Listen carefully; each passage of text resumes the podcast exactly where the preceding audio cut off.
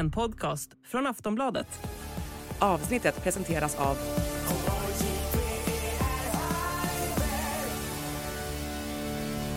Stödlinjen.se, åldersgräns 18 år.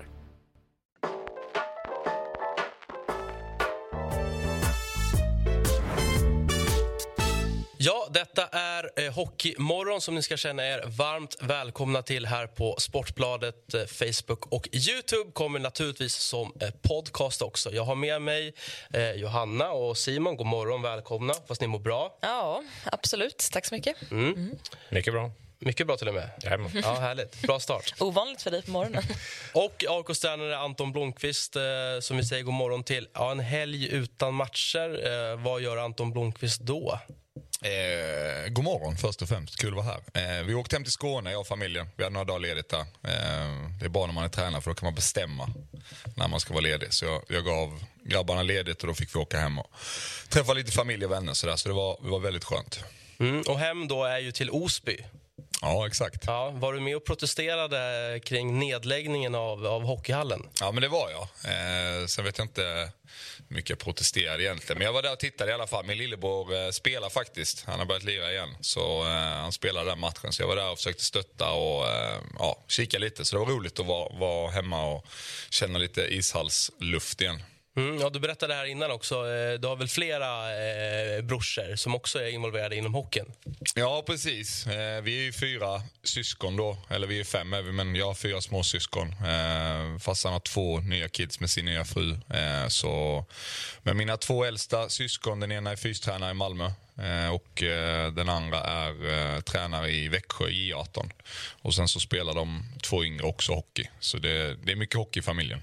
Är det någon inbördes konkurrens då mellan, mellan brorsorna? Eller? Ja, men det har det varit när vi var yngre. Eh, nu tycker jag att vi börjar växa upp lite. Eh, men eh, det har alltid varit ganska mycket tävling. Så eh, det är roligt att kunna dela den passionen som vi har för det eh, med varandra. Coachar du brorsan i Växjö någonting då, om han nu är på väg in i sin tränarkarriär? Eh, lite grann. Vi har ju dialog givetvis och pratar och sådär. Men eh, jag tror det är viktigt att han försöker göra sin grej. Men det är klart att vi, eh, vi har dialog och de hjälper också mig väldigt mycket. Eh, båda har ju hållit på med detta och båda har spelat på, på ganska hög nivå också. Så vi pratar väldigt mycket och pratar väldigt mycket idrott och, eh, och ishockey givetvis. Mm. Jag tänker säsongerna kan ju bli långa. Eh, hur många liksom, så här, andningshål får man som, som huvudtränare i ett hockeyallsvenskt lag? Jag försöker dela upp det. Eh, Detta blir ju första breaket som vi hade nu här i november. Sen så kommer ju jul och sen så får man några dagar vid, runt nyår också. Och, eh, och sen så är det något landslagsbreak där i februari tror jag. Och sen så, så går det ett. Så det finns några hål så jag försöker att eh, dela upp det lite så man, så man inte ser på det så himla långt. För det är lätt att det, det kan bli ganska mörkt i november, december. Så eh, då är det bra att ha de här breaken och se fram emot. Så nu har vi, vet jag att vi har 12 matcher fram till nästa break. Så eh, det är där, där fokuset ligger. Och nu har du ett gäng eh, NHL-lag också att att dela i- istider med, eller? Kan, de, kan de bete sig där borta, eller? Jo, men det gör de ju. De tar ju vad de, vad de vill ha och vad de behöver, jag på att säga. Men det det är kul att, att eh, NHL är här. Det är ju givetvis en, en stor apparat. Så det, det är glädjande att de är i Stockholm givetvis och att det är många som ska få se riktigt bra hockey. Så det, det är kul. Har ni, har ni möjlighet att smita in och kika på någon träning och se vem som är het eller har de stängda dörrar? Det är eh, Fort Knox just nu på Hovet. Det är, eh, vi, eh, nej, du, du kommer inte ens i närheten av det. Eh, Du har inte Du har ändå full access eh, runt eh, hovet normalt sett. Ja, det har jag ju. Eh, vår materialare är faktiskt med och hjälper till där lite. Så han har en sån här fin bricka. Så han springer runt och är ganska stolt över den. Vi andra får, vi får vara i kulisserna. För att sätta på en GoPro på honom så ni får... Exakt. Det var någon slags inblick. Liksom. Precis. Eh, Men du är ju själv gammal eh, hockeyspelare. Eh, lirat i Malmö, Hockeyallsvenskan. Du har väl också varit över i AHL i, i Springfield. Eh, vad minns du från, från den tiden? Det var en ganska bra tid. Eh, man har hört ganska mycket skräckhistorier därifrån. Men jag hade, jag hade en ganska bra tid. Även om det var jäkligt tufft. Eh, jag hade mycket skador och kom inte alls till min rätt egentligen. Och var, var för dålig helt enkelt. Så det var inga konstigheter. Eh, men eh, jag fick möjligheten att skriva en kontrakt och åka över och, och testa på det och försöka tävla om det. Men eh, var egentligen aldrig riktigt nära. Men det var en bra tid som jag lärde mig mycket av. Jag var ganska ung också. Så det, det är inte helt lätt att bara åka till USA och, och stå på egna ben. Så det, det gav mig ganska mycket på många plan. Ko- Kollar man Elitprospektprofilen, du har ändå hunnit leva lite. Alltså du är bara 33. Ja, eh, det har jag kanske. Det vet jag inte. Men eh, Alltså, ja. Jo, men lite grann har man fått vara med om, helt klart. Absolut. För du blev tränare direkt efter du eh, avslutade din egen karriär. Ja, jag skadade mig där i, i pant. Jag tror jag spelade tre matcher det året någonting. Eh, och då var ju Håkan Åhlund tränare där. Eh, och, eh, då frågade han egentligen om jag ville hjälpa till i och med att jag hade ledarroll i laget när jag spelade och de var, eh, de var bara två tränare och då frågade han om jag ville hjälpa till och då började jag flytta lite puck där och tyckte det var ganska roligt. Eh, och, eh, jävla frilla alltså. Ja, den är otrolig. Den borde börja nästan komma tillbaka. Ja. Ja, du har ju, har ju barret i dig, så att säga. Mm, absolut. Nej, men det, det var alltså eh, mycket credit till Håkan där som gav mig den möjligheten att få vara med. Och vi kände ganska direkt att det var jäkligt roligt. Och, eh, vi pratade om det lite tidigare, just det här att få vara, få vara en del av hockeyn. Eh, man saknar den ganska mycket när man inte får, får vara i den. Så eh, det föll sig ganska naturligt. Eh, Men du sa ändå eh, lite skämtsamt kanske att du var för dålig som hockeyspelare. Så om du hade själv känt att du var bättre, hade du haft kanske mer motivation att då inte ändå lägga av i, i så tidig ålder? 100 procent, Ja. absolut. Vad var det som, liksom, hur kunde du känna att du inte riktigt räckte till? Alltså, vad var det som, inte så här spelmässigt, men hur känner man en sån sak och hur får man den insikten? Ja, men jag var alltid ganska, alltså jag var ganska driven när jag började spela ishockey. Jag tyckte det var jäkligt roligt. Och när du tycker någonting är roligt då är det ganska enkelt att lägga ner mycket timmar. Oavsett om man ska eh, podda eller vad, vad man än ska göra. Ska du bli bra på någonting så behöver du lägga ner timmarna. Och då är det ganska fördelaktigt om du tycker det är roligt. För tycker du inte det är roligt så någonstans på vägen så kommer det och, och motivationen att syna och du börjar, komma, du börjar ta genvägar. Och det gjorde jag ganska tidigt i min karriär. Jag tyckte aldrig det var så roligt. Det roligaste var egentligen när jag spelade hemma i Osby när jag var när jag var lite yngre. Alltså, då hade jag den här kärleken till hockeyn. Eh, men sen när det började bli mer seriöst med, med vad, allt vad det innebär med fys och uttagningar. Så det, jag tappade glädjen någonstans eh, ganska tidigt. Sen så har man fått uppleva mycket roligt däremellan. Eh, framförallt alltså från Malmö-tiden när vi hade någon kvalserie, vi gick ganska bra. Man har spelat derby mot Rögle. Alltså små, små saker som var roliga som man kunde plocka ut. Givetvis skriva NHL-kontrakt och åka över för att spela en NHL-match på försäsong. Alltså de grejerna var roliga. Men det här om du ska bli bra på alltså ishockey då som vi pratar om så behöver vi vara där varje dag och putta in det där jobbet. Och, och det, det orkade inte jag göra. Det var inte så roligt. Och, eh, så när jag skadade mig då kände jag ganska snabbt att ah, jag, jag tror inte jag orkar göra den här rehaben och, och komma tillbaka på något sätt. Och, och sen tar ju du och Håkan eh, AIK. Eh, Håkan eh, tvingas ju dessvärre lämna eh, och helt plötsligt står ju du där då, dryga 30. Knappa, va? Tror jag. 29. Eller knappt, inte ens det. Eh, var du, var du mentalt liksom förberedd på, eh, eller hade du liksom satt ut planen att låt mig gå bredvid Håkan nu ett par säsonger, sen ska jag kanske ta ett J18, sen tar jag, du vet, bygga... Du, du får ju hoppa över rätt många steg här känner jag. Ja, nej men och, och det var någonting som var, bara för att backa lite, det var ganska viktigt för mig för jag kände det att jag, när jag var med Håkan där i Panton då så tyckte jag att det var jäkligt roligt att vara coach. Och det är ganska enkelt, för, eller enkelt kanske är fel ord, men många av de här hockeyjobben det är ju gamla spelare som har dem. Som har spelat på något, ett eller annat sätt. Och det jag kan tycka är att de ibland kanske delas ut lite för enkelt i cornflakespaket utifrån att ja, men du var bara på att spela, det är en helt annan sak att leda. Och Det jag kände tidigt var att jag ville, jag ville lära mig på riktigt och därför tog jag ett J18 och sen tog jag ett J20. Och sen så var övergången därifrån till att vara assisterande då med någon på seniornivå ganska naturlig. Men sen precis som du säger så hände ju det som, det som hände egentligen och, och jag fick ta över ganska snabbt där. Och, Fast en tvekan kring det. Ja, det var det absolut. Från, från start var det det utifrån att jag hade åkt upp med Håkan. Eh, och han hade en privat situation som var jäkligt tuff. Han kunde inte fullfölja sitt av, avtal och sitt uppdrag. Och, eh, när man gör det, eller jag i alla fall, jag försöker vara, när jag gör någonting så försöker jag vara väldigt lojal. Det har jag försökt vara mot AIK sen, sen dag ett också. Eh, att hela tiden arbetsgivare eller sina kollegor, att man är lojal. Och när han inte skulle vara kvar så ville jag verkligen på något sätt ha hans godkännande att det var okej att jag tog det. Men han var väldigt schysst och tyckte jag skulle ta det och tyckte jag liksom var redo och hade förtjänat det och sådär. Och, eh, så, så, där, så egentligen så gick turerna och med facit i hand var jag redo. Jag tror aldrig kanske man är redo, framförallt inte i AIK. Eh, Det, det är ett speciellt ställe att vara på. Ja, och som vi var inne på, alltså, det var ju en väldigt trist eh, personlig situation för Håkan. Han det bli liksom en naturlig överlämning eller blev det väldigt liksom abrupt att fan jag måste sticka, här, nu kör du liksom? Ja, men det blev ett eh, ganska abrupt eh, slut upp i Umeå där. Vi, eh, vi hade gjort alla våra förberedelser. Sen så kom Håkan egentligen två, tre timmar innan matchen och sa jag måste, jag måste ta ett flyg till Skåne. Eh, och, eh, då var det ganska hög puls. Eh, även om man har stått i ett bås ganska många gånger så är det ändå skillnad på att vara ytterst ansvarig för allting och framförallt inte så mycket förberedelse. Men sen därifrån så då åkte Håkan hem och tog tjänstledigt egentligen till en början med. Eh, och, eh, och då skulle jag ju ta över det och då, då kände jag väl att jag fick hyfsade förutsättningar för att ha koll på läget så att säga. Även om det var, eh, det var ganska hektiskt. Jag kände mig ganska ensam eh, den tiden om jag ska vara ärlig. Men hur såg stödet ut från AIKs ledning då? Funderade man någonsin på att ta in liksom någon mentor eller någon eh, till tränare? Eller hade de någon dialog med dig om det? Alltså vilket stöd du behövde?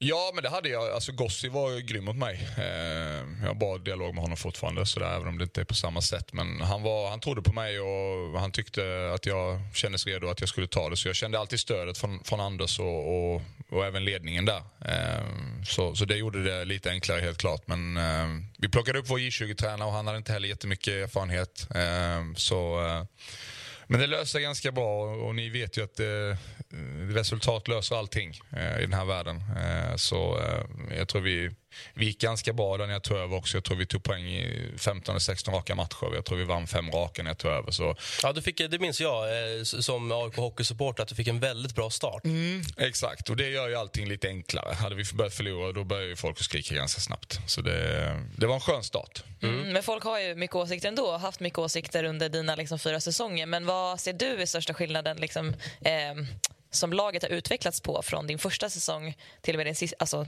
nu den här säsongen? Det är väldigt olika trupper och sådär. Ja. Ehm, det är alltid, alltså på något sätt så, första augusti samlas man efter semestern. Förhoppningsvis har man kunnat som, sommarträna lite ihop tidigare där. Men det blev, du får ju 24 eller 22 man eller vad det nu är. Att man, man ska sätta ihop en grupp och sen ska du sätta spelsystem, du ska sätta rollacceptans, alla de här sakerna som är viktiga för ett lag som ska förhoppningsvis vinna i slutändan. Så det är ungefär samma process varje år, men sen är det alltid saker och ting som skiljer. Vi, vi har nya assisterande i år, eh, vi har ny kapten i år, vi har lite nya backar, vi har lite nya målvakter. Alltså det blir ju det blir en ny apparat att sätta igång, men du försöker alltid göra samma sak och på, så, och på något sätt hitta framgång i det. Och vissa gånger lyckas du och vissa gånger lyckas du inte. Men jag, jag tycker det är svårt att hitta någon exakt sån här specifik sak som gör att vi just idag har gått ganska okej. Okay. Jag tänker på två saker när jag tänker på, på din gärning i, i AIK Hockey. Att, nummer ett, när det väl blir slutspel, att det, liksom, det jackas upp lite. Mm. Det såg vi i fjol, eh, matchen mot Modo som jag tyckte var AIKs bästa eh, matcher för säsongen. Men att det under grundsäsongen att det är väldigt mycket liksom, höga toppar och djupa dalar och att de där djupa dalarna kanske är lite för djupa. Mm. Eh, man har sett lite tendenser i det den här säsongen med, ja, med Västerås borta. Mm. Eh, det går från 3-0 till 3-8. Det är liksom total kollaps. Arm, alltså den klassiska första perioden mot Almtuna, 0-20 skott. Ni vinner ju den i och för sig, men eh, delar du liksom den analysen? Att, att, eh, och hur tänker du? För du måste väl ändå uppfatta att fan, mot Västerås att fan, det är på väg att liksom klappa igenom. Det går liksom inte att stoppa. Har man liksom dragit korken ur, ur ketchupflaskan så bara väller ut ketchup på golvet helt plötsligt. Vad var frågan? Nej, men frågan var just min... Äh, delar du min, min, min beskrivning av, av alltså väldigt generaliserande beskrivning av din tid i AIK? Att, ett, att väl i slutspel så, så börjar det hända saker men att det under grundserien är, eh, ja, men det är väldigt brett. i Höga toppar och djupa dalar. Precis. Ja, absolut. Nej, men jag tror så här, det, det viktigaste är att höga toppar och djupa dalar utifrån vad? Det är alltid min fråga. Jag håller med dig.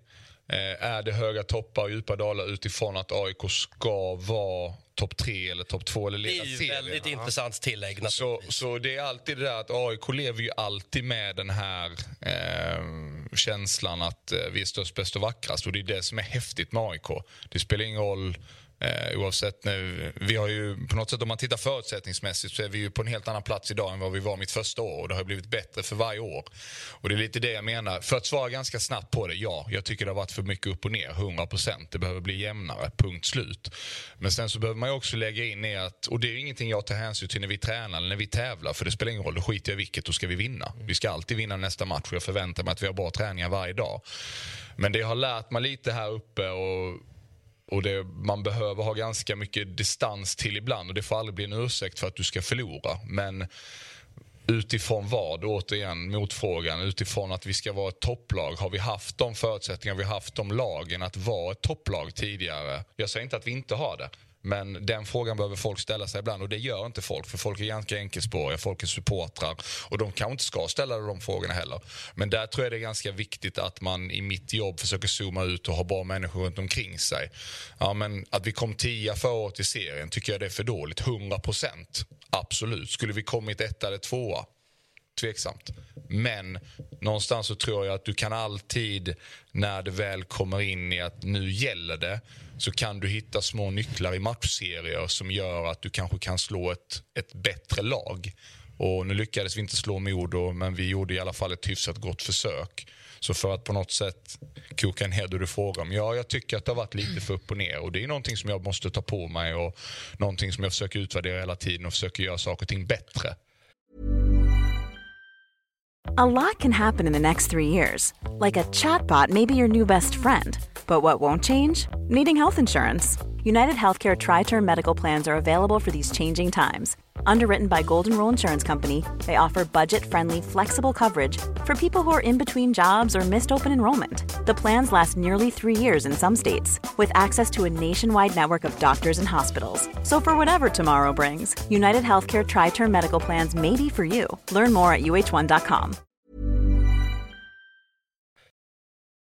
Men hur hanterar man det? Dels att vara långsiktig, att man liksom eh, inser hur verkligheten ser ut och att så här, okay, men med de förutsättningarna vi har nu jämfört med alla andra lag i den här serien så kanske vi ska vara i SHL om fem år. Mm. Jämfört med att man också vill vinna varje match och mm. utveckla den gruppen man har och försöka ge den en ärlig chans att gå så långt som den kan gå och också inse att andra lag kan ha liksom formsvackor och sådär och inte gå som de planerar att gå och sen också hantera eh, liksom den externa pressen från AIK som, som liksom klubb, att man alltid vill vara bäst.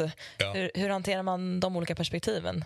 Jag tror det är jätteviktigt att man är ganska stark i sig själv för annars tror jag man blir ganska uppäten här snabbt. Eh, och stark i själv betyder inte att man aldrig mår dåligt, det gör man. Eh, men eh, man behöver ha ett perspektiv till det och, och, ha en ganska tydlig bild av vad jag försöker förvänta mig och, och vad jag tycker är rimligt att jag ska leverera. Eh, för annars tror jag det är ganska enkelt att bli uppäten här uppe. Eh, men sen är det också så att om jag pratar om långsiktighet och att vi eh, att vi ska titta lite längre fram, då blir folk ganska förbannade. Så man ska akta sig ganska mycket för det. Och Det är ju någonting som jag har lärt mig under åren här. att Det finns inget annat än att vi ska bara vinna nästa match oavsett vilka vi möter. Och Det är alltid inställningen och det är aldrig, återigen, det är aldrig någon ursäkt. Men jag, jag tycker den är intressant den frågan. Det är upp och ner, ja det, det håller jag med om. Och, och så kan man då zooma ut lite och titta på det. För vilka lag som slutar 6 till 14 i serien är det inte upp och ner. Det är väldigt få lag som håller en jämn nivå. Sen så är det små saker som avgör i slutändan. Har vi bra målvaktsspel? Har vi bra special teams? Har vi ett bra försvarsspel? Och så, och så vidare och så vidare. Men eh, jag gillar också den här AIK-mentaliteten att eh, ingenting är gott nog om vi inte är bäst. Jag, jag gillar den. Och eh, Det tror jag också är anledningen till att jag faktiskt har överlevt här uppe eh, så här långt. Ja, det ska man ju komma ihåg, att du har ju eh, överlevt om man nu får använda det begreppet. Du fick ju en tuff start annars. Jag, jag tänker att jag är en sån här person som kan få saker som trillar ner i skallen på mig när jag går på gatan. Jag har liksom den auran. Uppenbarligen du också Anton. Alltså, vi måste bara fråga om den här järnrörsincidenten. Mm. Du, får alltså, du går på gatan. Ja. Och eh, Du går runt en byggarbetsplats. Ja, exakt. Ja, och det trillar alltså ner ett järnrör i skallen på dig? Det är det korrekt uppfattat? Nej, det är det inte. Det kommer en eh, runt ett hörn. Så ja. vi möts runt ett hörn. Så det blir egentligen döda vinkeln. Jag ser inte han, han ser inte mig. Och jag får den rätt i tinningen. Så personen i fråga stannade och bad om ursäkt tusen gånger och, och hjälpte mig. Liksom. Och det, var, det har aldrig hänt tidigare. Det kommer aldrig hända igen, givetvis. Men... Eh, Jag fick en hjärnskakning eh, och jag har haft några stycken under tiden jag har spelat också. Så det, och det är ganska pissigt. Men small det till ordentligt direkt? Det small till ganska eh, direkt, ja. Gjorde det. Men du stod ju ändå i båset mot Brynäs i premiären. eh, Så här, facit i hand, var det ett klokt beslut? Skulle du ha avstått eller skulle du, eh, hur kände du där och då? Liksom? Ja, det gjorde jag. Nej, jag skulle inte stått alls. Jag försökte. Jag satt med öronproppar och solglasögon till två minuter innan jag gick ut i båset. Och sen så tänkte jag kan ta solbrillor på mig i båset och se ut som en idiot. Så jag tar med dem i alla fall. Men jag behöll öronpropparna i. Och, eh, jag kände direkt när jag kom ut, där, för jag hade egentligen bara legat hemma i ett, ett mörkt rum egentligen i en och en halv vecka. Så jag kände ganska direkt när jag kom ut att jag eh, mådde inget bra. Jag kände som jag skulle börja spy och, och svimma också. Men sen så på något sätt så kickade adrenalinet i och eh, jag tog mig igenom det. Så jag, eh, jag är glad att jag var där i alla fall. Vem- Vems, eh, vems idé var det att du skulle vara med? Nej, det var bara min egen. Jag hade full stöttning från alla runt omkring och chef och AIK i sig. Att de tyckte nog kanske inte jag skulle vara där. Men eh, man har svårt att missa när man eh, känner att man är ansvarig över någonting och inte var där. Det var jobbigt nu att missa träningar så eh, det skulle till någonting mer att jag skulle missa match. Men det är lite en premiär och vi- då vill liksom kaptenen på skutan vill, han vill inte ligga hemma. Ja, men lite så. Sen så tror jag kanske att premiär, eh, det sket jag nog vilket i kanske, men man vill inte missa. Det, det är en annan sak när man är spelare, då kan man vara sjuk någon gång. Men som tränare så känns det som att man, man kan inte riktigt vara... Man måste vara där. Så Ja. känslan i alla fall.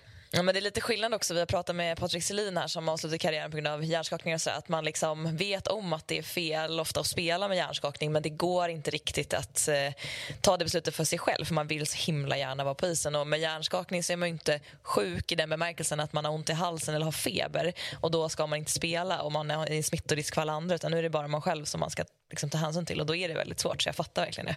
Men jag hoppas att det känns bättre idag. Absolut. Nej, men det Ja, känns du har liksom läkt. Ja, ja, absolut. Det, det har det gjort. Och det är eh, snabba bud också inom hockeyn. Jag tänker bara för några veckor sedan förlust mot Djurgården. Garpenlöv gick runt och såg ut som att han, hans press hade släppt och att nu lyfter det för Djurgården. Eh, några veckor senare så eh, har han fått sparken och du har vunnit fem raka. Det kanske man inte såg där och då efter en sån match. Vi har vunnit fem raka. Eh, Precis. Nej, men alltså, det, det ska man alltid vara. Vi, vi har spelat, jag tror, vi, eller, jag tror vi, vi har spelat 15 matcher idag och vi ligger tre och allting är så jäkla bra. Allting är inte så jäkla bra, precis som inte allting är så jäkla dåligt när vi förlorar några matcher. Så jag tycker vi har gjort det ganska okej till dagens datum. Det jag är mest nöjd med eh, det är hur gruppen har hanterat alla de skador vi har haft. Eh, för det, Ja, det har ju varit det en, en glöms ofta situation. bort lite i den här ekvationen. Att vi har faktiskt gjort det här utan att ha lite personal emellanåt. Ehm, så ehm, jag tycker gruppen har svarat upp grymt bra på det och vi har hittat lite nycklar som, som funkar för oss just nu. Jag kollar man, eh, jag släppt in 40 mål. Är En del eh, elaka tungor gör gällande att, du inte lyckas sätta ett försvarsspel ens under hela din tid i AIK. Eh, Vad säger du om, om det då, att ni har släppt in så pass få mål ändå? Ja, men det, och det där är också alltid så här att ehm, folk går på matchen och så kanske inte alla tar en öl, men några tar en öl och så tar man en kaffe och så tittar man och släpper man in mycket mål och så blir det att ah, men fan, de har inget försvarsspel. Eh, Det som är ganska skönt idag för oss det är att vi har så mycket statistik, vi har så mycket underlag idag. Det fanns inte riktigt när jag lirade på det sättet men vi har så mycket både video och statistik som vi kan titta på faktiskt så här, ja men hur ser det ut egentligen? Eh, och tittar man då på det så senaste två åren för att svara på din, det här med att inte sätta ett försvarsspel. För två år sedan så var vi fjärde bäst i ligan till att släppa till målchanser bakåt. Det är topplagsbeteende. Och förra året så startade vi extremt dåligt. Eh, vi, det var ganska rörigt och det är någonting som bara ligger på mig. Eh, det är någonting som jag behövde ta ansvar över. Och, och lära mig av och se till att jag skulle göra det bättre. Eh, Men tittar man på det över 52 omgångar så slutar vi också på en sjätte plats eh, i de här underliggande siffrorna. Vi släpper till sjätte minst bakåt och det är också ganska bra. Framförallt med tanke på att vi hade en sån bedrövlig start. Jag tror att tar man från november första november till sista seriematchen så tror jag vi är två eller trea ur ett defensivt, defensivt Du, perspektiv. du pratar alltså om, eh, bara för att förtydliga, alltså underliggande siffror här. Exakt, Ja. precis. Och, och det är ofta det som vi går på i vår värld i dagsläget. Sen så givetvis vill man ju att ögat också stämmer överens med, med, eh, med siffrorna. Men tittar man till exempel på det idag då. Folk tycker vi har ett jättebra försvarsspel. Vi har, gans, vi har börjat enligt statistiken ganska risigt. Så det är alltid sådär, vad är rätt och vad är fel? Men jag tycker själv att jag gjorde ett för dåligt jobb förra året i början. Och skulle jag dra allt det så blir det en ganska lång harang. Men jag tyckte inte det var riktigt tydligt hur vi skulle arbeta. Då menar jag kanske inte gentemot spelarna utan det var kanske mer inom vår coachingstaff. Eh, och det var någonting som jag lärde mig väldigt mycket av och eh, som jag tagit med mig till i år. Och jag tycker vi är på en ganska bra plats. Eh, sen så är det några områden som vi behöver bli betydligt mycket bättre på ganska snabbt om vi ska eh, se till att hålla den tabellplacering vi har idag. Mm. Men gällande spelsystem, mm. skulle du säga att antingen så har du en uppfattning och presenterar den för spelarna och sen är det upp till dig att liksom guida dem in i den oavsett liksom vilka de är, vart de kommer ifrån, vilken erfarenhet de har? Eller väntar du med att liksom se vad du har för trupp på plats, förstå den och sen leverera ett spelsystem som är i enlighet med den truppen som finns? Bra fråga. Um vi, som vi har gjort är att vi har satt ett spel och sen så presenterar vi det och sen så är det den vägen vi går. Sen så blir det alltid att man gör små, små korrigeringar under resans gång. Men i den bästa av världar så bygger man upp en kontinuitet i en klubb med sportchef och tränare som får göra någonting tillsammans över tid. För då kan du sätta ett spelsystem och så kan du också värva spelare utifrån hur vi ska spela. Det är ju så de bästa lagen gör. Bara snabbt Växjö, Skellefteå och Frölunda. De har ju byggt någonting där de har kontinuitet i form av att ja, men den här typen av ishockey vill vi spela, då behöver vi den här karaktären, vi behöver att de är så här mycket vältränade eller vad det än är. Så vi sätter ett system och sen så eh, presenterar vi det och sen är det den vägen vi går. Och utifrån vad vi har satt för system när vi började 1 augusti fram till dagens datum så har vi gjort väldigt få korrigeringar. Mm. Det är ju skadebekymmer minst sagt på backsidan. Det pågår en insamling eh, om ett, eh, eller till ett nyförvärv eh, i, i, den lagdelen. Hur involverad, om det nu blir ett nyförvärv, är du tillsammans med Niklas eh, Pajen Persson? Eh, får du tycka till om alltså, vilken typ av försvarare du skulle vilja få in i det här läget? Absolut, det får jag göra. Sen så eh, tränaren är tränare och, och sportchef är chef. Så Pajen är chef, så det är alltid han som har sista ordet. Så, eh, men vi har, vi har en bra dialog och eh, förhoppningsvis kan vi landa in något här ganska snabbt. Och Fredrik Stillman har vi fått in. Ja. Eh, hur ser er uppdelning ut? Eh, Stillman jobbar med eh, backarna eh, och han jobbar med vårt powerplay. Eh, och sen så, i och med att vi bara är två Eh, de flesta lag är ju tre i SHL och även några topp, toppklubbar i, allsvenskan har ju tre också. Så det blir att vi, vi hjälps ganska mycket åt. Eh, men det är väl de eh, generella upp, uppdelningarna där. Och powerplay har ju minst sagt sett bra ut. Visar även den underliggande statistiken Verkligen. att ni är bra i powerplay. Absolut. Mer än att ni har gjort flest mål eller högst procent. Ja, nej, men vi har varit jättebra i powerplay och jag tycker de har, de har hittat någonting där och vi har lite olika, lite olika hot i båda formationerna. Så, um det har startat bra helt klart. Hur mycket special teams tycker du att man borde öva liksom, för att vara topplag i Hockeyallsvenskan? Alltså, och hur mycket förväntar man sig att spelarna ska kunna?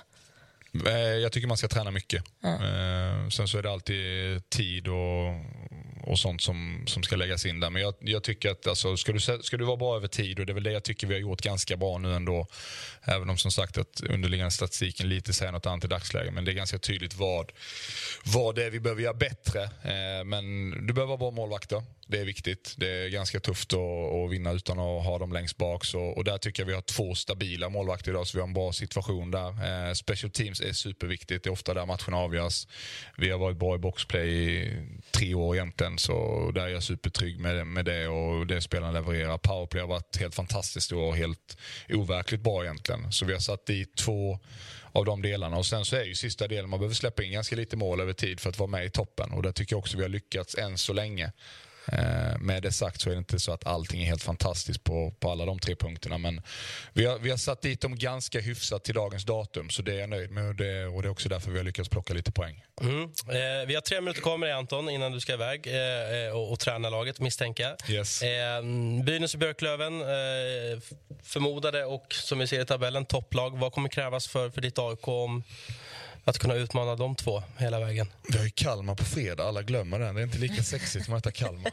uh, Nej men eh, återigen, vi, först, vi, har, vi har Kalmar här nu på, på fredag. Så jag är lite så här tråkig tränare att jag vill bara vara i det. Men eh, helt klart, så det, det, är ju det är två topplag precis som du säger. Så det blir en rolig vecka för oss. Och, eh, det kommer bli ett bra test lite för att se var vi står. Även om jag tycker vi har haft några ganska fina skalper på slutet. Så det är alltid roligt att möta de, de bästa och de stora favoriterna från start. Eh, så eh, det blir helt klart ett test för oss.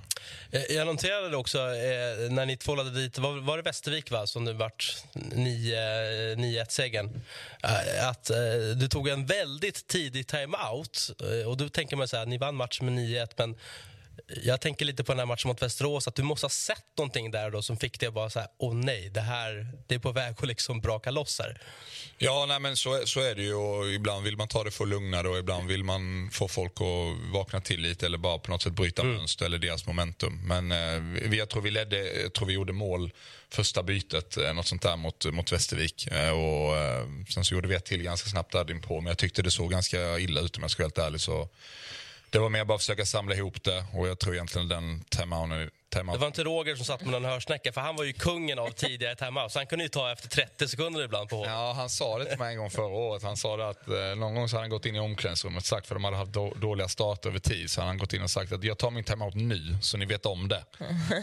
Eh, så att eh, vi ser till att vara bra. Men ja, ibland den där timeouten den eh, folk älskar ju när man tar den. Eh, det är så himla proaktivt och att man är på och sådär. Publikfrieri. Ja, det är lite sådär. Men ibland så, eh, jag kan tycka att eh, ibland är den lite överskattad. Vi har de här powerbreaken. Sen så är det alltid, ibland så faller det väl ut och ibland så går det käpprätt åt helvete. Och det är som är allt annat i det här att eh, funkar det då, då är du kung och hjälte och går det inte då ska det, då ska det bytas tränare. Så man vet vilken värld man lever i och, och det är en jäkla härlig värld att vara i och framförallt att få vara i AIK. Det, det, det är en stor ära och en, en ynnest. Ja, om du fortsätter med de här fem raka nu, tio raka, så kanske du blir mer mot kung hjältehållet.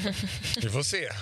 Det är en ny match på fredag som sagt. Det är ju det. Mm. Eh, match mot Kalmar, eh, lycka till med det. Eh, jättekul att ha dig här Anton mm. eh, och kör hårt resten av säsongen. Tack så mycket. Verkligen, lycka till. Ja. Tack. Mm. Kör hårt. Quality sleep is essential for boosting energy, recovery and well-being. So, take your sleep to the next level with Sleep Number. With a Sleep Number smart bed, you can individualize your comfort level and enjoy a better sleep night after night. JD Power ranks Sleep Number number 1 in customer satisfaction with mattresses purchased in-store. And now the Queen Sleep Number C4 smart bed is only $1,599, a saving of $300 only for a limited time. For JD Power 2023 award information, visit jdpower.com/awards. Only at Sleep Number stores or sleepnumber.com. Sådär ja, då har vi kört ett eh, skifte i studion. Eh, in i densamma, Jonathan Ekeliv. Eh, god morgon, välkommen. God morgon, god morgon.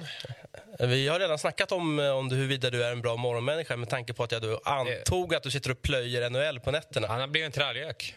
Ja, exakt. Per Bjurman, min kollega där som håller till borta i Nordamerika, han kallar de som inte liksom är uppe varje natt och följer NHL och ändå påstår sig kunna något om det, de är trallgökar. Mm. Och förut så, så var jag uppe mycket på nätterna. Nu har jag liksom daglallarjobb som man kallar det.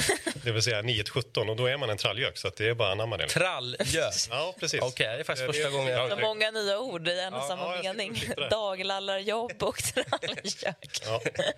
ja, så är det. Det är bra surr, Johanna, kan man säga. Det är väl det. Bra stämma. Du, nu, nu är hela NHL-cirkusen i stan, i Stockholm. Vad tycker du om eh, liksom, konceptet överlag? Att NHL-lagen ska åka över till Europa? Är det, är det liksom det all, all, for the money and the show eller finns det liksom något, något vettigt bakom det här? Ja, men, eh, både och. Det är klart att det är lite jippo-känsla över det. Men jag tycker ändå att en förbättring jämfört med tidigare är ju att det inte är någon så här försäsongsmatch alternativt premiären när de är liksom knappt kommit igång. Jag menar försäsongen är ju bara någon vecka borta eller två, tre veckor borta i NHL så att det har sett rätt stabbigt ut tidigare. Nu är det, kommer de ändå hit mitt i novemberlunken liksom.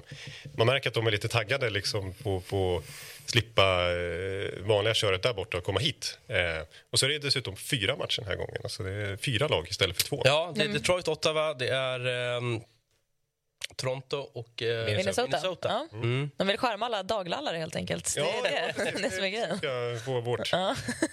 Men eh, jag tror 17.00 starttid på lördag där. Det är vansinne. Ja, du vill ha en riktig... Ja, en kvällsmacka. Liksom. kvällsmacka. Det är riktig matiné på söndagen. Då är det 14.00 start. Ja. Men det är SDHL-tider. ja, det, Nej, det, är verkligen för att uh, skärma trallgökarna. Ja, precis. Mm. Så är det. Har du en uppfattning, eh, Jonathan, kring vilka NHL-lag överlag som är mest populära bland, bland svenskar, alltså rent supporterskapsmässigt? Ja, men jag tror ju att den fredagsmatchen tilltalar många svenskar. Att det kommer vara bra stäm då helt enkelt. Det- På, på fredagskvällen när det är eh, Detroit mot Toronto. Jag menar, det finns ju ändå en hel del historia med Börje och Mats Sundin och Toronto och hela den grejen. Och sen så Detroit, Swedish Wings liksom med Lidström och Zetterberg och alla Stanley Cup-titlar och sådär. Så att det, det är ju, där försöker man ju charma den svenska publiken, det är inget snack om det. Hur tror du NHL har resonerat då när man kom fram till att just de här fyra lagen ska åka till Sverige? Ja, men de försöker väl ändå ta lite... Jag kommer ihåg för kanske 10-15 år sedan när de hade San Jose och Columbus här. Eh, då, fick, då, fick, då fick de ju kämpa med liksom affischnamnen och så här.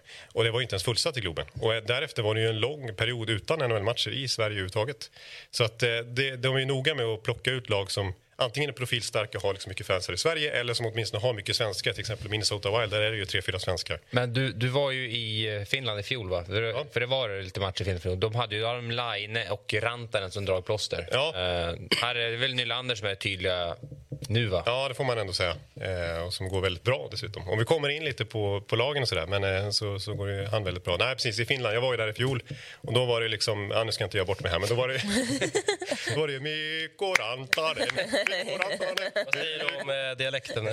Ja, jo, men jag godkänner den. Ja, bra. Men jag, jag hörde ju den i liksom två timmar i sträck, så den sitter ju kvar. Den ekar. Rätt in i skallen bara. Ja. Kan du inte göra någonting, någon ramsa om Nylander här nu som sen kommer sätta sig i Nej, jag, Globen? hålla, jag, nej, jag avstår Det direkt. Alltså, jag, Svårare också att dra någon så här lätt på, på Nylander. Ja, nej, jag har inget... eh, Nej. Det får bli någonting med att han, eh, att han har åkt tunnelbana. Jag tycker för övrigt alltid det där är kul när, när välavlönade sportstjärnor gör väldigt vardagliga saker. Någon har köpt en kaffe och så blir det liksom kolla, här köper Messi köper sin egna kaffe. Det är så här, okej. Så, Så imponerande stort var det nej, inte. verkligen Nej, jag har gjort det i flera år det är för att slippa sitta i trafiken. Det enda roliga här är ju den totalt ovetande Toronto-supporten som sitter bredvid. Jag tror han så vet, tror. Ja. Det är ju roligt. Men han Men försöker spela cool Ja. bara. Han vill ju Ja, inte liksom Ja. tappa ansiktet framför Sen Nylander. kom det väl lite sedvanlig kritik för jackan var för dyr och sådär. Nej, att han såg ut som en sopsäck. Ja, ja, jo. Men är det en smygfilm eller är det typ stageat? Att han skulle visa att han åkte Det är tunnelbana? brorsan som har tagit bilden. Är det? jag, bara, Ingen aning. En man av folket åker kollektivt. jag tänker att han har ett helt filmteam med sig och visar upp att han åker kollektivt. Eh, Jonathan, jag- jag, tillhör ju den här eh, liksom, mm, 90-talsgenerationen som du vet samlade på hockeybilder och är helt besatt av NHL. Eh, hur ser liksom intresset ut nu för tiden bland kidsen? Ja, nej men... men jag tror ändå att det är rätt stort. Alltså, faktiskt. Eh, alltså, den stora skillnaden nu jämfört med hockeykortstiden på 90-talet när man kollade text-tv och eh, bytte liksom Martin Brodeur-kort mot ett Jeremy Roenick eller vad det kunde vara. Det är ju att nu går det att se matcherna. Det kunde, alltså man kunde se Sportnytt två dagar senare att Peter Forsberg gjort en snygg assist. Nu är ju varenda match tillgänglig. Eh, Ja, man, man kunde få finalfighten vet jag. Med Honken åkte ju alltid över eh, och satt och gastade eh, i någon matchserie och det älskade man ju. Ja, jo, precis. Ja, men jag har VHS-band och sånt där kvar hemma. Eller nu, jag, jag tar inte fram dem så ofta längre ska jag och säga. men, eh, nej, men eh, det är klart. Sen är det samtidigt så att det är ju fortfarande mitt i natten så det är en svår liga att följa på det viset. Men eh, jag tror ändå, känslan tycker jag i alla fall att det är att det, den fångar även den nya generationen. Liksom. Och att eh, vi sitter och romantiserar lite grann eh, de som vi växte upp med men att eh, dagens kids gillar ja, Nylander och de här killarna. Liksom. De gillar den här skills-grejen också. Ja. Det spyr man ju på själv. Det är bara att kolla på typ EA Sports deras omslag här om året, senaste, näst senaste NHL-spelet när Trevor Seagrass toppade bara för att han har gjort lite snygga finter i NHL liksom, i Anaheim Ducks. Han är ju inte en av de bästa spelarna alls än. Men eh, det är liksom, det, de vill ju ha skillsen och sådär. Och, Den enda vettiga tävlingen på den tiden var ju vem som hade hårdast Ja. slagskott. Ja. Och då var det ju alltid typ så här Al McInnes och de här som bombade iväg. Eh, Det, det var Nej, men-. Men jag vill höra dig utveckla ditt resonemang. Varför hatar du skills competition? Nej, men jag, jag är som eh, Kviborg. Det ska vara hårda tacklingar, lite, lite kurr och liksom, det, det, det kommer man... Alldeles för lite kurr. Ja, det, är- det är ju det man vill ha. Jag skiter väl om han gör liksom eh, någon liten så här rackare med, med bladet. nej, nej gå, eh, noll igång. Det, Så är det. Men jag är inte barn längre. Du, Ska vi, ska vi gå igenom lagen lite kort fattat då? Eh, vilka som kommer hit då? Eh, eh, intresset för matcherna, är det slutsålt någon match eller? eh, ja, men det är ju slutsålt sedan länge. Det är det? Jag har uppfattat Ja. redan när de släppte biljetterna Bra. i maj typ. Sen har de släppt några till på slutet men, eh, och de kostar ju så här tusentals. Det är Liksom. som att inflationen inte har slagit eh, NHL-intresserade. Jävlar det kostar. Ja, Det kostar att festa. Eh, Jag tror 2000 spänn får du ge för en bra plåt på, på lördagen i alla fall. Ja. Mm. Eh, vi tar en titt på, på lagen som kommer hit. Eh, för er som eh, har tur nog att ha en biljett så, så är det väl en hel del eh, stjärnor då att, att eh, blicka framöver. Har vi med oss kontrollrummet nu? Nu har vi fortfarande Nylander här i, i tunnelbanan nämligen. Där, nu ska vi se. Nu eh, har vi en eh, grafik på Detroit. Där har vi Lucas Raymond. Det är ju som du säger annars Jonathan ett klassiskt svensk näste i alla fall om man går tillbaka lite i historiken. Ja, det är väl hyfsat egentligen nu också. De har ju ett gäng svenska i NHL, eh, inte i NHL utan AHL som inte har liksom riktigt slagit igenom än. Simon Edvinsson, stor talang och så har de ju Alex Sandin Pelliker, Axel Axel Sandin Pelliker. Ja, precis i Skellefteå och lite på gång. Staffan Krovall känns det som att han hänger på var och varannan SHL-match för att scouta och hålla koll på sina Detroit. Missade slutspel i fjol, Detroit. Ja, precis. De har ju varit i en eh, lång eh, ombyggnation. De gick ju fruktansvärt många år till slutspel. Sen har de missat slutspel. Alltså om man räknar sen de senast var i slutspel, typ 2016, sen 2017, så ligger de faktiskt sist i NHL fram till nu om man skulle vara en sammanlagd tabell. Oj. Eh, men nu gasar de ju uppåt ordentligt. Steve Eisenman känner ni Oj, som oj, 90-tal. oj, Det är han som oj. är boss där. Och nu har han börjat... Och blir alldeles löddrig. Alltså vilket namn! Alltså, en, eh, det är, det är nog topp tre favoriter, Steve Ja, ja, men han har ju byggt ett lag nu som ska vara bra och utmana om en slutspelsplats på allvar. Annars lite fiasko tror jag i Detroit om de inte går till slutspel. Har det möjligtvis, nu kommer jag in kanske på liksom så här geopolitiska anledningar, men att Detroit som stad, att den har ju också en rätt Ja, tuff resa. verkligen. Att det kanske går lite hand i hand med Red Wings, hur de mår. Men det var skit även tidigare. Ja, och sen har det väl lite med lönetaket att göra. Så där, att eh, De var ju som bäst när lönetaket inte riktigt var etablerat. Eh, och sen, ja, det är en lång historia det där. Men, eh, ja, men om man kollar på truppen här så en stor skillnad mot den här säsongen är att Alex DeBrinket, en riktig målspruta, har kommit in. Börjar med att göra nio mål på sina sju första matcher. Och Detroit fick en superstart. Ledde hela NHL ett tag eh, efter två, tre veckor i NHL. Sen gjorde DeBrinket, här har vi han. Sen gjorde han noll mål på sju matcher efter det. Och Detroit ramlade ner en bit i tabellen. De ligger ändå hyfsat till fortfarande. Men eh, det, Ja, trea i Atlantic Ja, de, Division. Ja. de håller sig stabila. Men det, det var ju en rivstart. Sen eh, lite sådär kommer de till, till Sverige sådär upp och ner. Har man hängt upp sig lite för mycket på liksom, The Brinket? The Brinket? Eh, ja, men det, annars är ju så här, Steve Eisenman inför säsongen och så här, vi ska vara som Seattle och då, det säger inte er någonting kanske. Men det, det är ju en... Två plus, rätt ja, nej, men det är ju en ru- ruggig bredd. Va? För Seattle kanske inte har någon, ni kanske inte ens kan nämna en enda Seattle-spelare. De har ju liksom ingen fixstjärna, men de har liksom fyra bra kedjor, tre bra backpar. Eller liksom, ja, bra bra, men liksom tre plus backpar. Och så här, ja. Så att, eh, det är lite samma strategi han har. Men det Seattle, jag tänker bara på eh, tv-serien Frasier. Jag, var- Jag tror du skulle säga Grey's Anatomy. jag var lite fördomsfull mot dig. Du, du, kommer inte, du kan inte en spelare som kom in i ligan efter 2016. Eh, jo, det kan det. det kan. det. Men, men eh, kring Detroit bara. Eh, du, jag vet du har snackat om det rätt mycket, men homeboy-effekten. Det är ju, The Brinket är ju en Michigan-kille.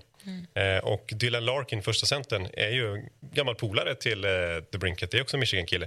Eh, liksom, temat med nästan alla nyförvärv de senaste två åren är att alla är från Michigan eller har gått Michigan University. Eh, så att det, det, det, det är lite ovanligt i alla fall. Jag menar, det är inte så att eh, jag menar, Austin Matthews som är från Arizona, han spelar Toronto. Conor McDavid som är från Toronto, han spelar i Edmonton. Alltså det finns ju ingen sån, inte som i Sverige liksom att man Nej, är trogen sin klubb. Hemmafostrad nästan, hemmafostrad, liksom, så nära det går. Nej, precis. Men här är Detroit går lite mot strömmen här och liksom plockar hem sina spelare. Smart. Ja, kan publiken gilla när man har sina liksom egna i, i det laget man håller på. Ska vi ta nästa gäng då? Eh, och då har vi eh, Minnesota. Det är eh, för övrigt en förskräckligt ful logo de har dragit till med där i, i Minnesota. Men eh, en hel Jag- del jag eh, får svenska skit spelare. att jag tycker den är snygg. Alltså, den ser ut som att eh, den gjorde paintbrush eh, på, på 90-talet.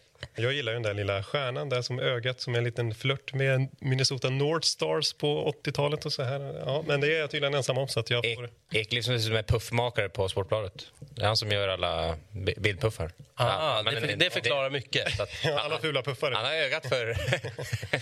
Respass i åttondelen i fjol mot eh, Dallas, femma just nu i, i, i sin division. Eh, men som vi såg så eh, ett gäng svenskar och kan säkert locka lite extra publik bara tack vare det. Mm. Ja, jag kan säga två saker om det du sa där.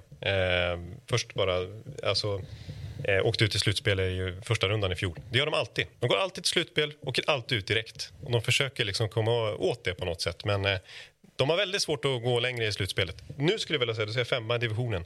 Eh, nu, de kommer hit med krisstämpel. De satt inlåsta i omklädningsrummet här i helgen eh, länge innan de släppte in någon media. För att det var Ja, det var liksom... Eh, de, de måste prata ut och vädra och ha sig. Så det var bara på grund av resultatet? Det var ingenting annat som hade hänt kring Nej, laget? nej, inget sånt. Utan de torskade, släppte in åtta mål. Liksom. De har, det är det som är så märkligt. Vi ser målvakten där, Filip Gustafsson. Mark André Fleury, det känns som en kille ni har koll på. Det här. Ja, men jag tänkte säga det, var att han fortfarande spelar är ju fantastiskt, född 84 va? Ja. Ehm, hur bra är Fleury fortfarande? Och hur ser liksom samarbetet ut med Gustafsson? Hur mycket delar de på det? Ja, alltså de är väl lite... Båda är väl lite första målvakt, eller på att säga. Mm. Eh, Fleury kom ju dit inför förra säsongen som tänkt första keeper, Filip Gustafsson som någon slags eh, ska man säga, mellansteg till den stora svenska målvaktstalangen Jesper Wallstedt som finns i AHL-laget. Men så var ju eh, Gustafsson helt grym förra säsongen. Helt otroligt bra. Näst bäst räddningsprocent i hela NHL efter Linus Ullmark då, som vann Vesna Trophy som bäst i ligan. Så han fick ett nytt fint kontrakt inför den här säsongen och vad hade ju petat då Fleury som första keeper. Men det går, in, det går inte bra för någon av dem just nu. Det är faktiskt så att Minnesota, om man lägger ihop deras räddningsprocent, så är de sämst i NHL. Och då är det ändå vissa lag som har gått riktigt dåligt. Båda läcker som såll. De läcker som så. Ja. Det var väldigt oväntat för att förra säsongen var ju tvärtom. Men har Minnesota förutsättningar för att liksom bli mer än ett, ett bara ett liksom åttondelsgäng i NHL? Nej, det skulle jag inte säga. De har en, ett jättehandikapp mot alla andra lag. Och det här blir ju lönetaksmatematik. Men de, de har alltså ungefär 14 miljoner mindre att röra sig med än alla andra lag. Och vad beror på det? Vad, vad, vad, varför då? Varför då? Ja, jag vet. Är det skatteregler kanske? Nej, nej. Soptipp. Soptipp, ja. Precis. De, de köpte ut två gamla legendarer, Ryan Suter och Zach Parisi. Eh, och det kostar dem väldigt mycket att köpa ut de här två spelarna. Eh, det, det, sparar... Det räknas in i lönetaket? Det då? räknas in i lö- Okej. lönetaket, så det är liksom 14 miljoner dödkött bara för att inte ha, ha de här gubbarna i laget. Ja, så de hade dem och sen så ville de bli av med dem, så Ja. de köpte ut deras liksom, återstående del av kontrakten. Exakt, och det är lite svårt att förklara hur det funkar men första åren så tjänar de på det. Nu sista åren av deras gamla kontrakt så, så kostar de väldigt mycket. Men- Men en metafor till det, det är som att de, de åker runt på isen med liksom en 14 kilos tung eh, viktväst. Ja, nej, men alltså i ett, i ett lönetags-NHL där de måste spendera varje cent väldigt noggrant. Då. Eh, Många lag ligger ju klistrade mot lönetaket. Att då var liksom 82 miljoner, eller 83,5 är det faktiskt i år, är ju lönetaket totalt sett för alla NHL-klubbar. Och att då ha 14 miljoner, alltså deras lönetak är i praktiken då 69 miljoner. Eh, Det, det är väldigt svårt att hävda sig då. Hur mycket, hur mycket spelar eh, resterande svenskar då? Jag tänker på Brodin och Eriksson Ek och Johansson. Ja, nej, men det, är, det här är rätt bra svenskar alltså. Eh, Där har vi ju... eh, Jolle. Ja, där har vi ju Joel Eriksson Ek. Skyttekung i laget, åtta baljer. Eh, skicklig tvåvägscenter. Eh, får ofta gå, ihop, gå upp mot motståndarnas bästa kedja. Och gör det bra även den här säsongen. Han har verkligen inte haft någon svag säsong trots att Minnesota går lite trögt. Jonas Brodin är väl den back som spelar mest i laget.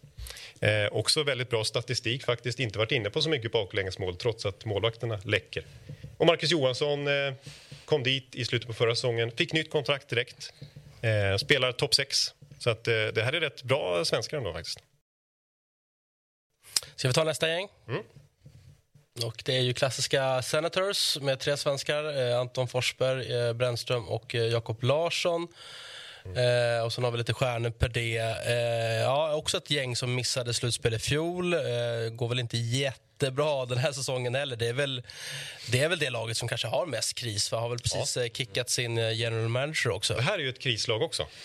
De här är, de, jag skulle vilja säga att de här går lite hand i hand i Detroit med var de befinner sig. De har missat slutspel många år eh, och ska gå till slutspel den här säsongen. Samma division. Kampar om samma... var ju också en klassisk eh, jumbo på 90-talet när jag Ja, började ja, ja. följa NHL. Ja. ja, de har ju varit det här på slutet igen. Men nu ska de gasa sig uppåt. Jag tycker de har ganska bra lag. Alltså. Ja, verkligen. Eh, Brady Kachak, det vet jag att det är en Simon Oberg-favorit. Så är det. proppar och har sig och slänger käft. Eh, och, eh, alltså, han är ju allmänt bedrövlig liksom, på isen och håller på. Men, eh, Det älskar man. Ja. Alltså bedrövlig på vilket sätt? Ja, Dålig alltså, han är ju spelare? ingen trevlig Nej. liksom, det, det är inte. på isen. Är han ful alltså? Ja, det är det. Han kan skalla dem framför mål om man får feeling. Liksom. Det är Ja, det det är en profil i alla fall, det kan man ju lugnt konstatera. Ja, det- Just skällt ut sina egna fans, fått en del eh, skit för det. Liksom, för att, eh, du sa att general managern fått sparken. Nu skriker de också på coachens avgång. Det var Fire DJ, Fire DJ. Bra namn, DJ Smith. Du, eh, det är någon som är avstängd också. 41 matcher för eh, illegal betting. Vem är det och vad har han gjort? Shane Pinto, eh, en bra center de har, bara 22 år, som liksom ska ytterligare lyfta dem, liksom det här nya Ottawa som ska ta sig till slutspel. Nej, men han har ju, man vet ju inte exakt vad han har gjort, men det har ju med betting att göra. Hans, det har förekommit skumma grejer där med hans onlinekonto.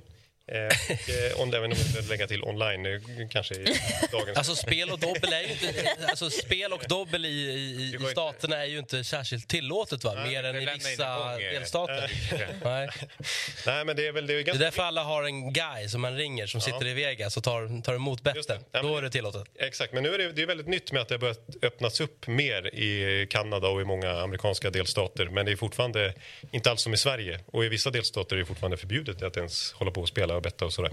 Så att man, man, ja. Ja, men man vet ingenting alltså? Om Nej, att, det att det varit skulle, något... misstanken var ju att han har spelat på en NHL-match eller något sånt där, att han använt sin inside-information på det viset. Men det ska han tydligen inte ha gjort. Eh, det som det har spekulerats i att, att någon 200 spänn på en hockeyallsvensk lång. Ja, ja, ja visst. Eh, nej, men, nej, men att någon ska ha kommit åt hans konto och, och hållit på med märkliga... eh, Och att han ska ha haft kännedom om det och låtit det ske på något sätt. Eh, Ja, så att det, ja. Men är han med i NHLs program nu eller vad? De- Nå, Vad gör han? Nej, han, eh, han gör inte så mycket alls, tror jag faktiskt. Han får bara bida sin tid här. Eh, Han låg faktiskt, han var i ropet redan innan för att han låg i en kontraktstvist med klubben, så han skulle inte ha spelat ändå faktiskt. Eh, Så att det är lite skandalspelare här, Pinto. Och kring eh, Pierre Dorian då, som fick sparken som general manager, vad finns det att säga där? Ja, det är ju en eh, mångårig snubbe i det där eh, laget. Han har eh, sprungit runt i katakomberna i den där arenan sedan 2007 och varit general manager i nästan tio år. Och nu fick han plötsligt sparken och det hade att göra med att eh, en, en gammal grej från 2021 så hade han tradat iväg Jevgenij Dadonov till Vegas. Eh, I sin tur, några månader senare, så skickade Vegas vidare honom till Anaheim. Men det gick inte. För att eh, när de skulle genomföra traden så kom det plötsligt fram att han har ju en sån här no trade-lista och på den finns Anaheim med. Men det visste inte Vegas om. För den har Pierre Dorian borta i Ottawa suttit och hållit på. och glömt bort att skicka med eller vad han nu har. Ja, det är älskvärt ändå tycker jag. Ja, och, och det här tog av någon anledning 18 månader att utreda och så kom man fram till att ja, det är Pierre Dorian som inte sköter sitt jobb och, och, och bifogar, eller vad man nu gör. Han glömde bifoga i Ja, mejlet. ja, ja, precis. Men- Eh, Så att eh, han... Ja, det förstörde ju hans förtroende. Liksom. Men de här non-trade-klausulerna, de följer liksom med då hela kontraktslängden. Jag tänker att, att normalt sett kanske man stryker en sån om man ändå, alltså att man kan ta ett mellansteg för att sen gå till en klubb som tidigare har varit på non-trade-listan. Det tänkte kanske Dorian också. Ja, han hade tydligen inte Exakt. vad som gäller. Nej, precis. Nej, de följer med. De följer med. Mm. Eh, Men ja. eh, bara kort kring, kring hela den här grejen med Ottawa. Utan att sätta ord i munnen på det. Det känns lite som eh, country club, hela klubben. Ja, det kan man väl säga. Alltså, det har varit mycket kring Ottawa nu. Mycket alltså, överhuvudtaget. Liksom. Det, det är så här, de vill ha en ny arena, för de, apropå country club, liksom, de spelar ju ute i börsen. Liksom. Det är ju det är inte en downtown-arena direkt som är lätt att ta sig till för invånarna, utan de måste ju ut till, ja, liksom till eh, jag höll på att säga Norrtälje eller vad man ska säga. Märsta. Märsta, ja, precis.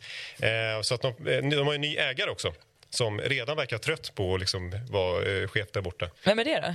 Michael Andlau är en riktig sån eh, miljardär, så det, det finns ju inte brist på, på pengar. Eh, det är ju en eh, sån här eh, fordonstransportmiljardär på något sätt. Men det finns, är det liksom för många okunniga kockar i grytan? Liksom, alltså man ska in och ha en åsikt om någonting som man inte vet så mycket om. Ja, men, ja, men jag tror att det är en bra ägare att få in där. Eh, men eh, han är liksom, det han har tröttnat på, liksom att, eh, han, det är så här, när, i säljprocessen så bara, det här är kanon, det är bara att ta över och ni kommer säkert läs, fixa en ny arena. Och det, är, det är ett spännande lag, det är ju ett spännande lag på pappret de har, så det här kommer, du tar över i precis rätt läge.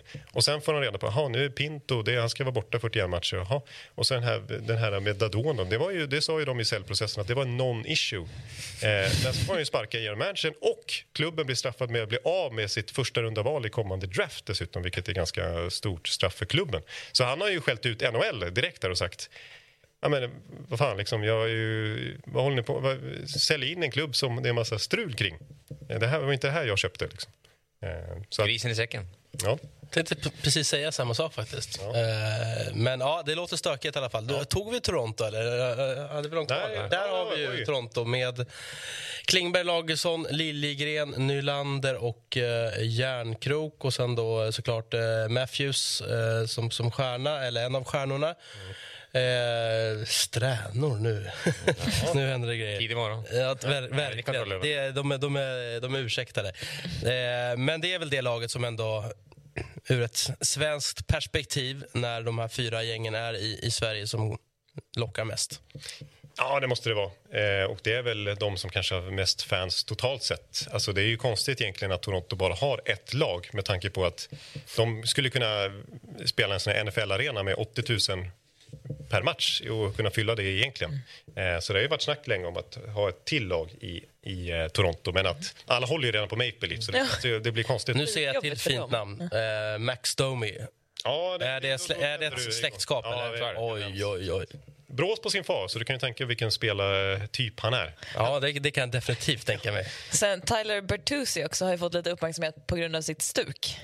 Har du sett det? Ja, ja, du menar hur han ser ut? Ja, ja, det är tandlös. Om man är intresserad av sånt. Ja. Och plösen ut och jättelångt hår. Och Ja. Han ser allmänt ovårdad ut, men att det då skulle vara... Det, det ser bra ut liksom rent stukmässigt på isen.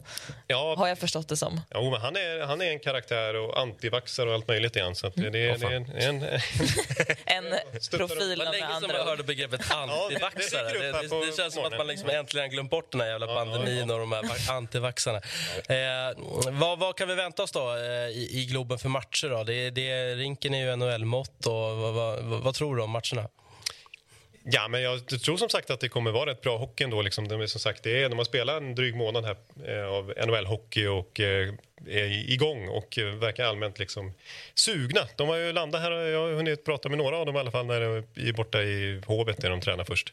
Och de, eh, de är ju supertaggade på de här matcherna. Så det kommer nog eh, gå... De har inte varit ute på någon liten nattklubbssudd? det, det vet man ju inte, men det kan man tänka sig. Att, Antagligen. Ja, men de är ju här typ en vecka och det är bara två matcher. Så att det är rätt mycket fritid också. You do the math. Ja. Vem är Ciceron då?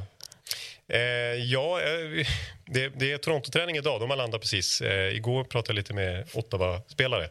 Och eh, de, I detta nu tror jag att de har någon slags paddelturnering. Eh, det är Erik Brännström i Ottawa som, som sköter den. Eh, och de, kan ju inte, de vet inte vad paddel är där borta. Älvsjömässan, är den öppen fortfarande? Eller vart är den? Ja, det är Eller Zlatanhallen eller vart de håller Du, jag kan meddela att det finns 3000 paddelhallar Ja, till. det är nog inget problem att hitta en paddelhall. Nej. Men eh, veckan för dig då? Den måste ju vara helt full, fullspäckad där nu. Ja, men det blir väl eh, mycket att stå i faktiskt. Det är ju dels matcherna och så är det träningar och morgonvärmningar. Eller går du och lägger dig vid 20.00? Är det för Ja. sent för dig? Eller? Ja, nej, precis. Nej, då, det, och det pågår ju fortfarande NHL borta på nätterna också. Så Tralljöken försöker ju hålla, hänga, hänga, hänga med där borta också. Men, men tror du Klingberg kommer få spela? Ja, precis. Det har vi inte pratat om. Han har ju varit rätt eh, kritiserad här i sin nya klubb eh, för att det, det rasslar in mycket mål bakåt. Petad i några matcher också. Eh, lite skadad visserligen också. Ja, han var ju minus fem i någon match och det var ju lite klick på den där han halkade runt där på isen och eh, man såg att han var lite småskadad också. Karta och kompassen har behövt egen zon. Ja, nej, men det såg inget bra ut. Så att, eh, men han fick spela sista matchen innan avresan här så att han ska nog få chansen på hemmaplan. Ja, jag tänker för, för hans del det måste ju vara den perfekta chansen att liksom komma hem till Sverige och liksom motbevisa kritikerna. Ja. Eh, Livepodd blir det väl också i Annexet? Ja, precis. Sportbladet. Där ska vi hålla till. Ja. Eh, Jag och Bjurman och eh, lite NHL-spelare ska vara på plats. eh, På... Ja, du har lurat över Burmannen eller? Jajamän. Han, han, jag tror han är i, kan det vara, i Amsterdam just nu. Sen eh, väntar, inväntar sista flighten här. Alltså, han sitter och trycker och Han sitter väntar. och trycker, ja precis. Jag tror det är precis det han håller på med just nu. ja. Nej, men, vi ska hålla till i Annexet inför varje match. Så har man matchbiljett så är det bara att smita förbi där så kan man eh, lyssna oss sitta och kvittra där. Liksom. Och lite, ja, och lite NHL-spelare kommer vara gäster och bli intervjuade och så vidare också. Eh, 18.30 på fredag. Då är det livepodd. Härligt. Du, eh, om du får tippa lite och resonera kring eh, matcherna då, specifikt. Eh, Detroit-Ottawa. Eh, oh, ja, men då, alltså, förra året så, så, så eh, hade Ottawa väldigt eh, övertag faktiskt på Detroit. Det var det laget de lyckades slå liksom, eh, stort, framförallt på våren där. Eh, så att, det har väl inte, nu har det varit tvärtom. Men jag, säger, jag, säger, så jag säger Detroit istället. Där. Jag säger Detroit 4-2. Jag är usel på att tippa så då blir det säkert tvärtom. Det vill jag bara tillägga. Du kommer inte fram till något? alltså, jag- Väntade på att det skulle komma en ge slutkläm. mig resultatet! Ja, men- ja, men 4-2. 4-2 till Bra. Ja. Men Ekelind han, han är känd för vad, när han blir pressad och Ja. utkrävd på saker, då, då blir det, det luddigt. Jäkla vel, velande. Det ska bara vara pang 5-3, nästa match 4-4. Ja, där är jag svag. Toronto-Detroit då? Vad, vad tror vi här? Ja, men jag tror Toronto kommer vara taggade. Är ju back-to-back, för, som man säger på NHL-språk såklart, för, för Detroit också. Så att de kanske är lite trötta. Och så säger vi att, och som har vunnit har jag slagit fast matchen innan också, så då, då är de lite mätta och åker på 6-2 torsk. Oj, oj, oj. Eh, Mycket mål. Ja. Mm. Och sen har vi Minnesota, eh, Ottawa. Ja, Ottawa revanschsugna efter att torska där eh, på torsdagen. Eh, Minnesota har precis landat. Vi kommer ju följa upp den Lite, lite jetlaggade. Eh, det blir torsk för, för Minnesota. Det är, trots det där krismötet. Eh, Ottawa får resa hem med en viktig seger. Eh, 3-2 efter förlängning. Frågan om Steven Lee har jobbet här efter... Nej, det, det är det vi ska komma fram till. Eh, Så att det, det gäller att du sätter de här. Och så har vi Toronto och Minnesota då, avslutningsvis. Ja, men det, då är Toronto, eh, de fortsätter trumma på grymt eh, självförtroende efter den där eh, sexmålssegern i första matchen. Och eh, ja, det blir ju en eh, 4-1-seger. Mm, jag ser ju här att de spelar ju 17, och 20, 18 luktar utskjutning. eh, 19 är lite för tajt med tid. Så att, nej, jag tror Minnesota vinner. Kviborg har gjort gnugget i schemat. Exakt. Eh, överlag då, NHL i övrigt då, hur tycker du liksom att säsongsinledningen har varit? Eh, har du fått revidera dina tips? Ja, men det finns väl några tips man har fått revidera. En hel del har väl varit som man har förväntat sig. Eh, men eh, till exempel eh, regerande mästarna Vegas, det är ju som att de inte haft någon sommaruppehåll. Man tänkte, är det någonstans det ska vara liksom baksmälla så är På det tal om utskjutning. Ja, precis. Men det är tvärtom. Det kanske är tvärtom. Att man, man är grym på, på just baksmälla i Vegas. Att man, man vet hur man ska hantera det. Så de går ju som tåget. Ja, verkligen. Eh, toppar ju Pacific för eh, Canucks. Eh, Canucks kan vi ju säga, det, det är ju en eh, skräll, missa slutspel och varit väldigt upp och ner senaste säsongerna. Nu är de, ju- går ju de också som tåget och Elias Pettersson leder ju poängligan. ja, det måste vi bara Mm, lite är kort avsluta med. Hur stort är det, tycker du? Nej, men det är väl eh, jättestort. Alltså, att eh, det, är ju, det är ju inga dåliga... Det är ju världens bästa spelare. Liksom. Han är bäst just nu, när det kommer till poäng i alla fall. Vi är ändå sex veckor in. Sex veckor in, ja. Precis. Det är inte första veckan heller. Eh, nej, men han är ju... Han bara växer och växer. Var ju grym i fjol, gjorde, över- gjorde över 100 poäng redan då. Och nu går han in i sin prime. Liksom. Han fyll- fyllde år här om dagen. Blir 25 nu. Liksom. Det är väl de här åren han ska vara som bäst. Och jag har ju sagt i något tidigare sammanhang att 100 poäng i fjol. Nu tror jag att liksom, det kommer vara hans minimum här kommande säsongen om han håller sig skadefri. Det kommer vara minst 100 poäng från Elias Pettersson flera år i rad nu. Alltså han går in i en riktig storhetsperiod. Det här är, kommer vara en av de största spelarna. Man behöver inte Gretzky eller miljösiffror längre för att vinna poängligan. Men vad ungefär någonstans ska man behöva landa i för att ha en bra chans? Ja, alltså Conor McDavid vann ju på 153 var det väl förra säsongen. Ja, det är ju för sig, det är ju för sig Lemieux och Gretzky-siffror. Eh, Så han är ju lite på en egen nivå. Men lite skadedrabbad. Edmonton är ju ett ämne i sig. Sparka coach och så vidare. Och Conor McDavid har faktiskt bara gjort 12 poäng på 12 matcher hittills. Lite skadedrabbad. Så att det, det, är det någon gång man ska vinna poängligan så är det väl just i år när, när han hackar så tydligt. Hur många år har han på sitt eh, kontrakt, McDavid? Ja, han har bara två år kvar. Och Dreisaitl bara ett år kvar. Kan, Vad, vad tror man om det då? Vad, alla vill väl rycka honom liksom? Ja, precis. Och med tanke på att det är så svajigt i Edmonton. De lyckas, lyckas inte vinna. Oj, oj, oj, här står nya coachen. De vann i alla fall i natt. Eh, med, och det här ska jag försöka uttala. Chris Noblack. Om jag ska stava till det så är det så mycket konsonanter och vokaler så att jag tappar bort mig fullständigt. Eh, men... Eh, Det lät inte jättesvårt att uttala. Nej, det sa nej, men det stavas eh, Knoblauch. Okej, då var det svårare. Ja, nej, men Edmonton är ju en krisklubb. Men som sagt, är det någon, någon gång eh, som man ska passa på då? För att, eh, Dreisaitl är ju också, han gjorde fyra poäng här i, i natt. Eh, och han, bruk, han gör ju gjorde väl 130 eller något sånt där i fjol. Så att det är svårt att slå dem. Men eh, nu kan det kanske räcka. Jag måste fråga också nu när du är här. Eh, status kring eh, Bäckström. Eh, vad, är, det, är, det, är det över där eller vad, vad säger de? Det är väl mycket troligt att han inte kommer tillbaks eh, faktiskt. Eh, Den här säsongen har ju general managern sagt är, han räknar inte med Bäckström den här säsongen. Och han, han börjar ju bli lite i åren också, fyller också här i november har jag för mig. Och då blir han, han är, blir 36. Så ska han fylla 37 nästa säsong när han är tillbaks. Och så hade han väldigt svårt att komma in i det i år. Så att, att han ska liksom vara borta ett år till och sen försöka hitta rytmen. Det blir Tror det spelar in att eh, dessutom framtiden i Washington är ju sisådär. Ja, precis. Det är ju sista åren här med Ovechkin och T.D. Oshie och Tom Wilson och John Carlson och sådär. Så att, eh, och de, det ser svårt ut att nå slutspel för dem så att det, är väl inte jättemuntert kanske med liksom framtidsutsikterna. Bra. Vi, vi, vi rundar med det, tycker jag. Eh, hoppas du får en, en kul jobbhelg eh, på Annexet. Ja, eh, med din podd där som ni kan följa på, på, på Sportbladet då, naturligtvis. Ehm, och sen eh, får ni såklart kika på fredag. Då kommer Mattias Nordström hit och sen så ska, eh, Ska du sitta här? Jajamän, Ska vi byta plats du? Ja. Ja. Jag ska inte vara här alls. Nej, exakt. Jag tar över eh, programledarrollen för ett Ja, program. då får du en väldigt fin gäst. Ja, Mattias Nordström ja. Så det ska bli jättekul. Och Leif, vi kommer väl tillbaka tror jag. Ja, det kanske skälper mer, men eh, Simon kanske kommer och hjälper. Ja, vi är nog här. Ja, Ja, vi får se då. Ja, hjälpare och eller hjälper. Ja, båda delarna. Det kommer gå toppen. Det kommer bli ett kalasprogram. Eh, Så kika på eh, fredag. Då är Hockeymorgon tillbaka. Eh, Tack för att ni har tittat och för den delen också eh, lyssnat. Så eh, ses vi och hörs snart igen.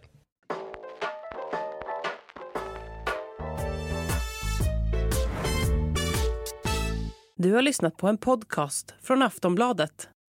Ansvarig utgivare är Lena K Samuelsson.